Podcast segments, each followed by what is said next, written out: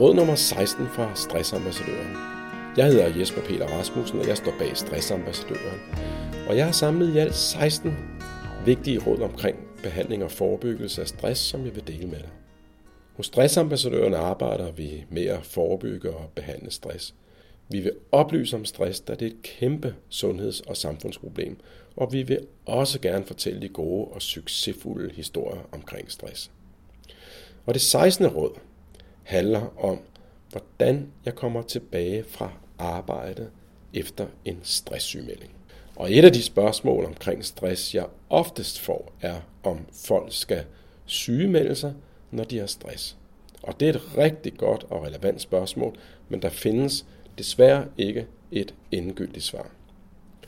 I første omgang er det vigtigt at lytte til sig selv, sin krop og mavefornemmelse. Hvis du bliver syg af stress af at gå på arbejde, og kan det være vigtigt i en periode at stoppe symptomet ved at holde fri. Men det er som bekendt symptombehandling.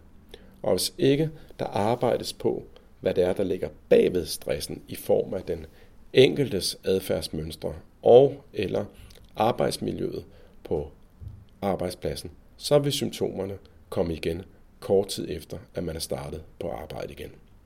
Nogle mennesker vil have godt af en pause i form af en kortere sygemelding, så de kan restituere og komme til hægterne igen, og andre mennesker kan slet ikke holde tanken ud om at gå hjemme og vil blive mere stresset af en sygemelding. Og i disse tilfælde kan det være godt med en overgang med en slags flexordning, således at man slutter arbejdsdagen, når man kan mærke, at man er ved at blive overloadet. Andre vil have gavn af en periode at gå ned i tid, og fælles er dog, at det er vigtigt først og fremmest at lytte til sig selv og sine kropssignaler. For nylig havde jeg en klient, der var i en slem knibe. Hans arbejde var den primære stresskilde, men han blev ikke mindre stresset af, at hans kone bestemt mente, at han skulle sygemelde sig, og hun var nærmest tosset på ham over, at han ikke gjorde det, og troede rent faktisk med skilsmisse. Der lå selvfølgelig en hel del andre ting bag, men en stor del af hans identitet var netop bygget op omkring og forbundet med hans arbejde, og han var mindst lige så bekymret i forhold til udsigten til en sygemelding som risikoen for at blive skilt. I hans tilfælde lå løsningen ikke i en sygemelding, men i at finde en bedre balance mellem arbejdslivet og privatlivet, hvilket dybest set også var det, som hans kone ønskede, og som hun havde råbt op om i overvis. Et andet vigtigt spørgsmål er, hvordan man vender tilbage på arbejde efter en sygemelding. Det vil også være meget individuelt, men det er meget vigtigt at trappe gradvist op og ikke bare kickstarte. Vi kender det fra ferieperioder. Mange mennesker bliver rent faktisk deprimeret energiforladte i perioden efter en lang ferie. Og det skyldes i mange tilfælde, at de starter op efter ferien, uden at have tilpasset deres organisme efter de nye forhold. Så hvis man eksempelvis starter på arbejdet med 100% intensitet og styrke, får kroppen simpelthen et chok, da organismen, ligesom i mange andre tilfælde, gradvist skal vende sig til at skulle yde igen. En elitesportsøver kører jo heller ikke direkte på konkurrence, men træner sig gradvist op, så krop og psyke kan vende sig til den udfordring, udøveren står overfor. Det samme gælder i forhold til at vende tilbage på arbejdsmarkedet efter en lang eller en længere stresssygemelding. Det er vigtigt at lave en meget klar forventningsafstemning med sin arbejdsplads, så den kan understøtte en gradvis tilbagevenden og dermed undgå tilbagefald. Og det kan også være godt at vækste mellem arbejdsdage og hjemmearbejdsdage i de tilfælde, hvor det kan lade sig gøre. Og det er da en anden måde gradvist at vende organismen til at komme i omdrejninger igen. Og samtidig så kan hjemmearbejdsdage være særdeles effektive, hvis man strukturerer og organiserer dem. Og mange mennesker oplever ligefrem, at de får ydet meget mere hjemme, når de ikke bliver forstyrret af de ting, der kan forstyrre dem på deres arbejdsplads. Så når du eksempelvis modtager stresscoaching hos stressambassadøren, så vil coachingen starte med en indledende samtale med stresscoach, den stressramte og den nærmeste leder, hvor stresssituationen beskrives, og der sættes fælles målsætninger for coachingforløbet.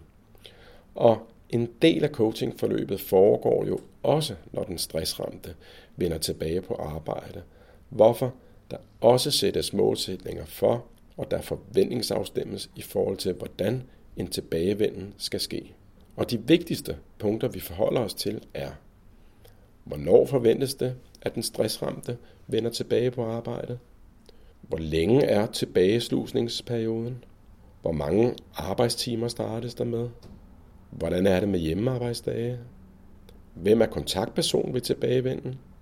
Hvordan skal den stressramte forholde sig, hvis der opstår komplikationer eller udfordringer undervejs? Og hvilken plan skal iværksættes ved et eventuelt tilbagefald?